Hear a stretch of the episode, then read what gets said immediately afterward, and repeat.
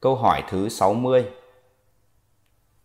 Loài thần, thánh, tiên không thể đi ra khỏi 10 cây số của trái đất.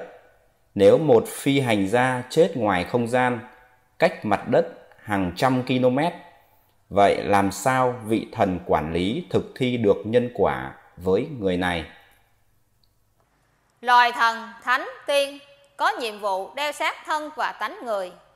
Thân và tánh người đến đâu thì các vị thần, thánh, tiên đến đó nhờ bám theo thân và tánh người. Giống như con người vậy bám theo vật chất mà bay ra khỏi trái đất vậy.